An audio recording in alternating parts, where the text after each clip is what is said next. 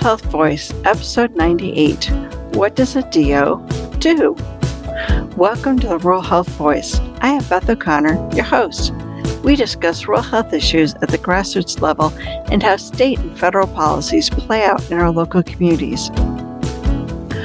What's the difference between an MD and a DO? Dr. Hope Tobey of the Edward Via College of Osteopathic Medicine joined me to discuss what college students need to consider when making the decision to attend medical school.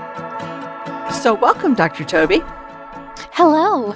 I'm so glad you're able to be here. So you are, and my understanding is this is a promotion, a full professor at the Virginia campus of the Edward Via College of Osteopathic Medicine, which is a big achievement. But let's think back. Why did you first think about being a doctor when you were growing up? Well, thank you. Growing up, I knew I loved science and I loved figuring things out, like puzzles, putting puzzle pieces together, kind of like discovering the answer to the mystery. And so I think those two things really go nicely in medicine because it's science and you're figuring out puzzles. And then overriding that was also a general, it sounds corny to say, but generally wanted to use my skills to help people. And then over time, I realized I'm. I'm a little on the like religious spiritual side so over time I really felt like that is what um, I would say God, but you know, universe, whatever you want to insert. Like that is what I would say God was calling me to, and it really felt like that was my path, and that's where I was supposed to be. Well, we like that calling because we need more doctors. We're looking at real stuff. Absolutely. But at some point in that process, you had to decide whether you wanted to attend an allopathic medical school and become an MD or an osteopathic medical school and become a DO. You went with DO. What was the deciding factor for you? I did. And funny story, actually, growing up, I went to a family practice physician. I was in actually a rural community growing up myself. And my family practice doctor was a DO and I didn't even know it. so when I was applying to medical schools, and I was looking at like, oh, what's the difference between a DO and an MD? My mom goes, well, you know, old doc so and so is a DO. And I was like, oh, really? But I still didn't, like, I didn't go to the doctor very often growing up because we didn't have insurance and all of those kinds of things. So I just didn't realize what the difference was. So I spent, you know, some time researching what is the difference. And really the osteopathic philosophy kind of resounded with me and was one of the main reasons why I was attracted initially to the osteopathic profession. And then I did some open houses at an osteopathic school near my college and decided, okay, yeah, this really fits with who I am as a person and how I want to approach treating my patients. Mm-hmm. Do you think most pre med school students understand the difference between MD and DO when they're looking at med schools? I really don't think that they truly understand the difference. I think they probably do the same thing I did. And, you know, they read blogs and they look at, you know, various different sources online to see, like, oh, what's the difference? You know, they read the tenets of osteopathic medicine. You know, the body is a unit, mind, body, and spirit. The body is able to heal itself and self regulate. You know, structure and function are interrelated, and you have to, you know, you have to really use all of these things to create a rational treatment and that's really how you're going to achieve the best health for your patient and i think they read those things but they don't really understand that it's actually not just a philosophy because you know anyone can have the philosophy that the body is a unit mind body spirit. And there are a lot of MDs that believe that as well and do a fantastic job, but it's really ingrained in how we approach everything and we don't even have to think about it because it's from the very beginning every class that when you're in medical school everything that you're taught everything is from that perspective and that approach. And we're constantly modeling and integrating when we teach and we don't even think about it or realize it because because that is our perspective. And so students are really seeing that approach from the beginning. So when they're out in practice as a physician they don't have to remind themselves like oh you know my patient is overweight. Well, maybe I should ask them if they are having issues with depression that are leading to overconsumption of calories that are leading to their overweight. Like they kind of already are integrating all of that and looking at the patient as a person, not just a disease or a statistic.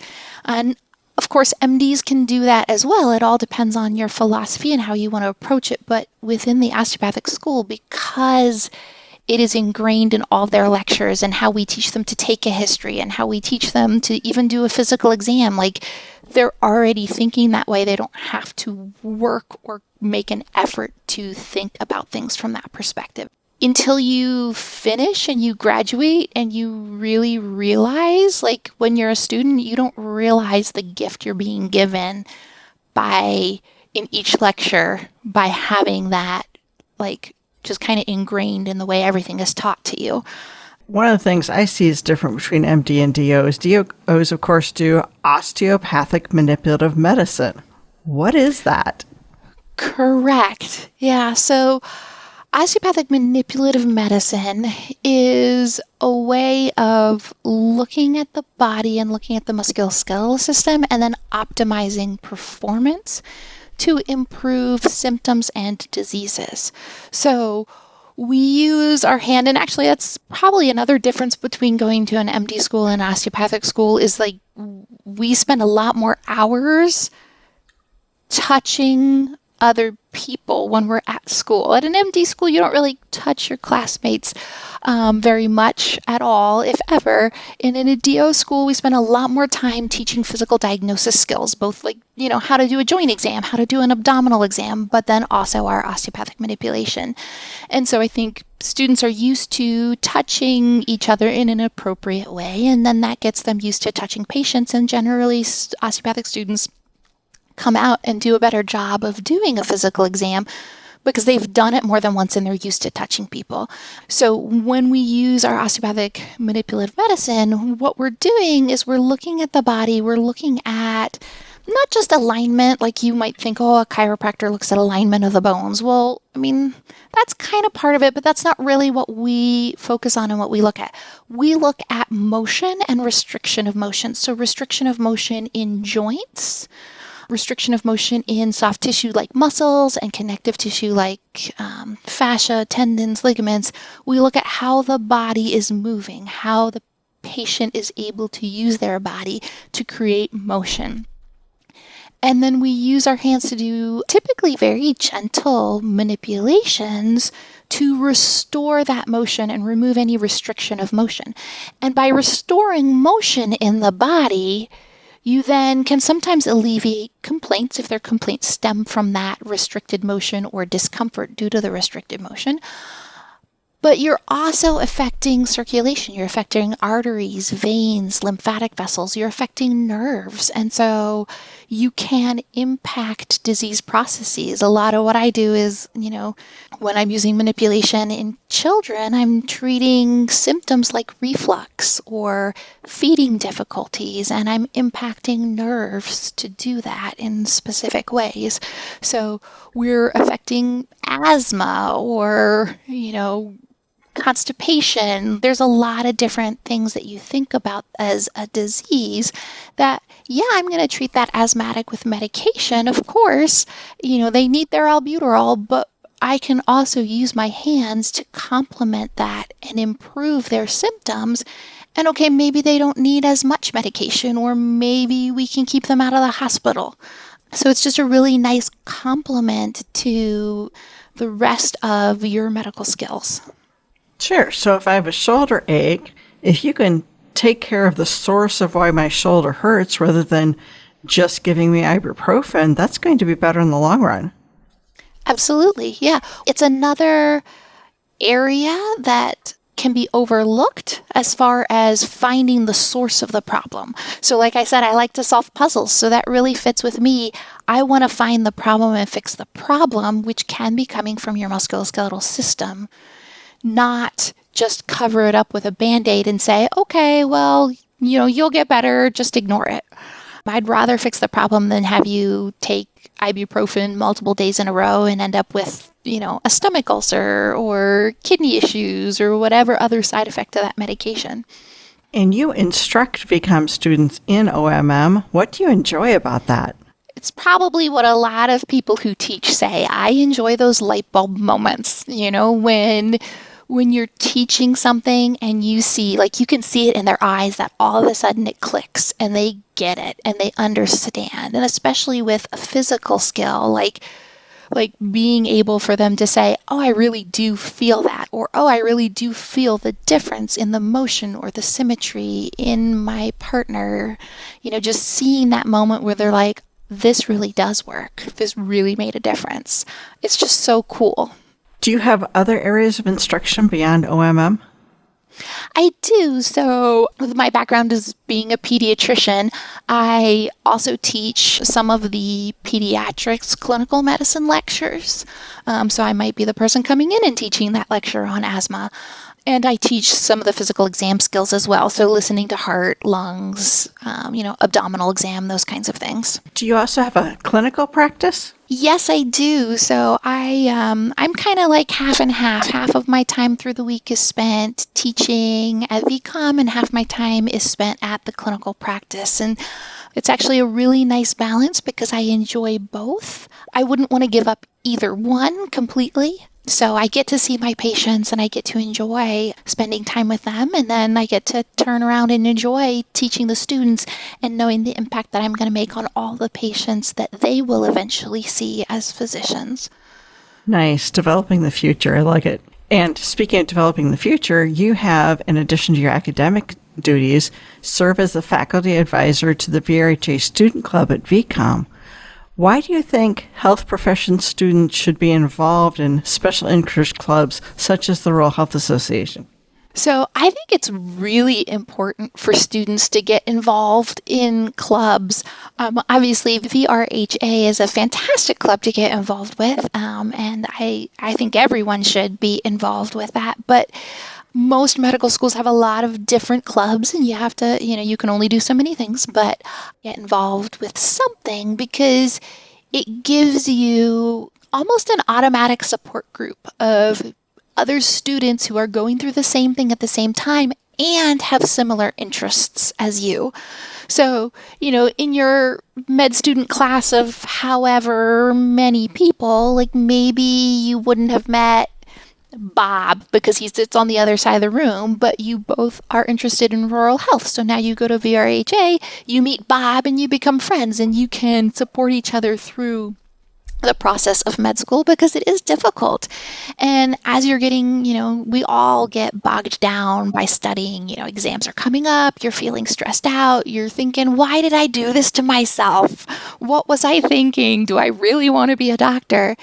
And then that club has an outreach activity. You go to that outreach activity, you interact with the community, and it reminds you, oh, well, you know, we just did blood pressure screening. I just helped educate someone on their blood pressure. And I know they're going to go see their doctor, and I know they're going to get help, and I know their health is going to be better in the long term. Mm-hmm. This is why I'm in medical school. This is why I'm putting all that effort into studying.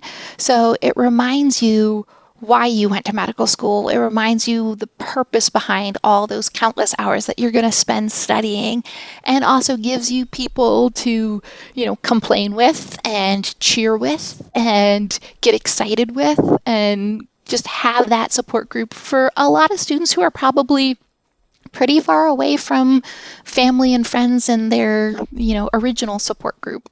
Mm-hmm. What else can students do to prepare themselves for their professional careers? There's several things. Obviously, a lot of students already are thinking about, you know, just their academic performance through high school, getting into a good college, through college to get into medical school. So I think a lot of people are already, you know, looking at that. But I would also say shadowing, you know, make sure this is really something that you actually want to do with the rest of your life. You know, so shadow as many healthcare professionals, not just physicians, but maybe physician's assistants or other mid levels or nurses or physical therapists. Like, get a taste for kind of all sides of healthcare to see, like, you know, where really is your passion and, you know, is this something you're definitely going to want to do? I think now more than ever, a lot of our students coming in actually do create a nice balance of, you know, focusing on maintaining their own health because that's very important. If you don't take care of yourself, you're not going to be able to take care of anyone else. So that's another key component. And then the last thing I would say, you know, just preparing for a professional career is making sure you present yourself as a professional. So it's never too early to go back through all of your social media, anything stupid you put online before you knew better, or, you know, that picture from that drunk party in college where, okay, you were 21, it was okay, but maybe that's not how you want to present yourself as a professional. So really going back and scrolling through that and editing out and making sure that on all fronts you are presenting yourself as a professional. It seems silly to say, but sometimes, you know, if there's competition to get that last spot at the medical school that you really want to go to, you and someone else are equal you know, admissions officers sometimes will pull up your social media, and if they see something stupid that you posted, then they're going to go with the other candidate. So really looking that at that, and you know, if that's also not how like if you later in life when you have patients if they google you you don't want that popping up either and having your patients see that one dumb party you went to in college where you got a little too drunk yeah, I think many of us are glad that social media wasn't a thing when we were in college. I I was not a partier in college. Um, I actually don't drink, but that's a common one, which is why I use that example. But so glad that it was not a thing when I was in college because I probably did some really dumb things that I'm glad there is no record of. indeed, indeed. So thinking about, you know, what you knew or maybe what you thought you knew as a first year medical student versus what you know now, what has surprised you the most about being a doctor? Probably going to sound a little dumb because I technology has advanced so much in the last like 20 years. The first time I used a computer for anything academic was in college. So I was not a very good typer. I'm getting better, but I'm still not the world's best typer. Just because of my perspective was like you didn't really use computers like in school or at work. Like I didn't realize just how much time physicians spend on the computer. Um, and now in our current age where everything's based on electronic medical record systems, you really as a physician, do spend a good chunk of your time on the computer. So it is always, if you are a bad typer, it is beneficial to take a typing class because you will be spending time typing. There you go. Yes, I, I always look back at my junior year typing class and going, wow, that actually made sense. I was just getting a, you know, filler credit, but it, it yeah. did good we did a typing class in middle school that was like on an old typewriter, like, you know, the actual click, click, click typewriter, and not even an electronic typewriter, just like the old school. And I almost failed that class. I am not ashamed to admit it. I was terrible. I think I think the teacher just passed me because she felt sorry for me. I tried. I tried my best, but oh, that's great. Oh. So, you know, thinking about, you know, why you decided to, to be a physician, we know there is a shortage of healthcare professionals in our rural communities. What do you think could be done to address that gap? Is actually recruiting students from those rural and underserved communities in the hope that they will, you know, once they're finished with their training, they will want to basically come home. I mean, I'm not practicing in the community where I grew up, but I didn't move to a big city. You know, I am a country girl. I grew up in the country. I'm going to stay in the country. And I think that that is a big part of it. We know we have smart students, high school, undergrad students in the rural communities, in the underserved communities. Um, and a lot of times, healthcare careers just aren't on their radar because that's not what they're seeing their friends doing. You know, and you know, growing up, None of my friends were talking about becoming physicians or going to grad school. You know, several of them were talking about going and working at, you know, a manufacturing plant that was in the area. And, you know, and if that's what they're seeing, it's not necessarily on their radar to realize like just because this is what everybody else is doing, if I want to be a doctor, I can be a doctor. And we need to show them that example. We need to say, hey, this is a possibility for you too. Like, let's get this on your radar, um, just so they know they have options. Mm-hmm. Are you aware of any activities at VCOM to encourage students from rural areas to consider healthcare careers? So there's actually several things that VCOM does, and I probably don't even know the whole extent of it because I'm not as involved in that side of things from VCOM, but the student clubs are always going out into rural, I don't want to say always, but very frequently going out into rural communities and doing health fairs, whether that's at high schools or um, community centers, and, you know, showing people, you know, some of the younger high school students that come like hey like i'm a doctor you could be a doctor too you know and having conversations with them about health topics. One of the clubs and i'm not sure if this has started up again since covid it kind of got shut down with covid but one of the clubs did an outreach event where they would go into some of the elementary schools or middle schools and do a little health education talk on a like a topic. And you know just giving them that example of like hey like you could be a doctor too if you wanted to. VCOM also, just from the from the admissions office side of things, a lot of the admissions officers go out to multiple colleges in the area and in rural areas around looking at, you know, like having conversations with those undergraduate students about healthcare careers at career fairs and things like that. They also, VCOM does school field trips. So a lot of the schools in the region and homeschool groups can come to the anatomy lab and the simulation center here at VCOM to do a school field trip and see, like, you know, some of the cool things um, and simulators that we have and talk about doing, like healthcare careers. Um, and VCOM also does a summer enrichment program, and that's geared more towards like the high school students where they come and spend a whole week, you know, seeing stuff in the anatomy lab and seeing stuff in the simulation center and talking about different areas of healthcare and different healthcare careers and really spending time playing and exploring what is medicine about what are the options what could i do? So you know any of the high school students that have you know they think they might have an interest in pursuing a career in healthcare can come to the summer enrichment program. And it's basically like camp. You make friends you get to do cool stuff you have fun stories to tell your classmates when you get back to school in the fall and just really seeing like what is it all about you know, is this something I would really want to do? If a middle or high school student told you they were thinking about being a doctor, what advice would you give them? I think I said it already, but I would, you know, emphasize again, shadow some physicians, make sure it's really what you want to do. And then when you know, like, hey, this is my calling, this is what I meant to do, this is what I want to do, always, always, always remember no matter what anyone says to you, because you will have a lot of people tell you things like, it's too much time in school or it's too much money or you know like whatever it is you will have lots of people discourage you.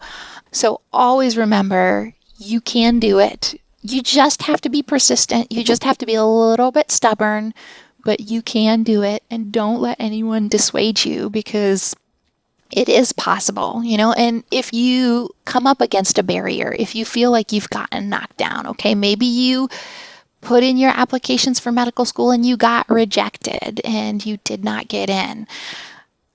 Ask, ask those schools, what do I need to do improve to improve? Like what can I do to increase my chances of getting in the second time around? And, you know, take that time to, you know, maybe take that extra class that you will show that you have improved your grades or do an internship or do some more shadowing or spend a little time working on a research team or whatever it is to show that you are working on improving your skills for when you reapply the next time. But just just be persistent and don't let anyone if it's really what you want to do, if it's really what you're meant to do, you know, there will be challenges. I think that they're there for a reason, and that's to help you grow and to help you learn and to help you be in the place that you're supposed to be at the time that you're supposed to be there and really just, you know, just be stubborn. What can local communities do to encourage new doctors to practice in that community and settle in that community?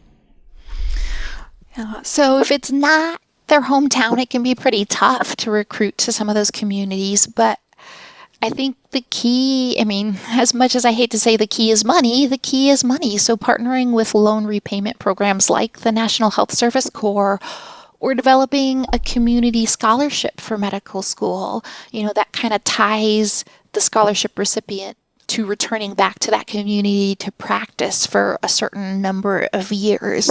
Um, I know when I was in medical school, there were not very many scholarships, and I applied for one that was from a small town in Pennsylvania.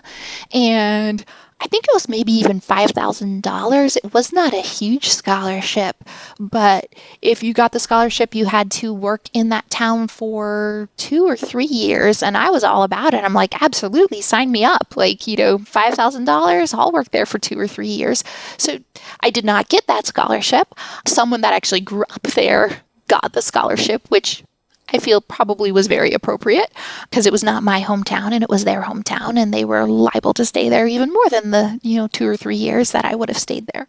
But I think that that's probably trying to find those opportunities of encouraging the youth growing up there, you know, to pursue healthcare careers and come back and attracting people, you know, maybe that grew up in other communities with those loan repayment programs. Mm-hmm. Because when you're looking at the debt most uh, post medical students hold, even a small scholarship is better than no scholarship. Absolutely. I mean, well, not to sound depressing, but that $5,000 scholarship, I was looking at it going, okay, it's only $5,000, but by the time I pay this off, it's $15,000. right. All right. So, last question question I ask all my yeah. guests. If you could do anything what would you do to improve health and healthcare in rural America? Well, you probably get this answer a lot, but I would say education. Like just dispelling some of those common misconceptions about health, some of those myths uh, that people still hold, and practices and things that they do that clearly are not um, going to be beneficial for them. And then just promoting that health literacy and like letting them know hey preventative visits actually make a difference. Screening actually makes a difference. Don't wait until you know you are sick and you have a giant mass somewhere on your body. Like go in and get those cancer screenings. Go in and you know do those preventative medicine visits. Because ignoring problems don't make them go away they don't. They absolutely do not. I remember the first time I saw a woman with breast cancer that was so bad, it had literally eaten away through her skin, and you could just see this mass of like, just, it, it looked, it was very disturbing. It was very disturbing. And I saw that as a student. And you know, I was talking to the surgeon who was removing it, and they said, yeah, she must have been ignoring this for years, just assuming that it would go away. Because obviously, like, she should have felt a lump, but then it just eroded through her skin because it kept growing and growing. And it was, it, I don't know how anyone ignores that for years, but obviously it happens. And yeah, it clearly wasn't going to go away. And I'm guessing that there may have been an insurance factor involved as well. There could have been. Yeah, absolutely. I I did not ask those questions at that point in time because I think I was a, I was a third year when I saw that one, and I was just so surprised that they let themselves get to that point before they sought care. That I mean, I didn't say anything to the patient. Of course, I was, you know, un, I knew enough not to be like, how did you let it get like this? Because um, obviously that is rude and not appropriate because there are reasons, like you said, insurance, fear, miseducation. You know, there's there's a lot of reasons that people avoid and put off care even if they know they have a problem. And it's not our place to judge and it's not our place to lecture. It's our place to help then just take care of them and move forward the best that we can. Well, thank you, Dr. Tobey. We appreciate your time today. No problem. I enjoyed it. That's Dr. Tobey and her wish for improved health literacy. If you want to be part of the conversation about rural health, make sure you follow the Virginia Rural Health Association on Facebook or Twitter.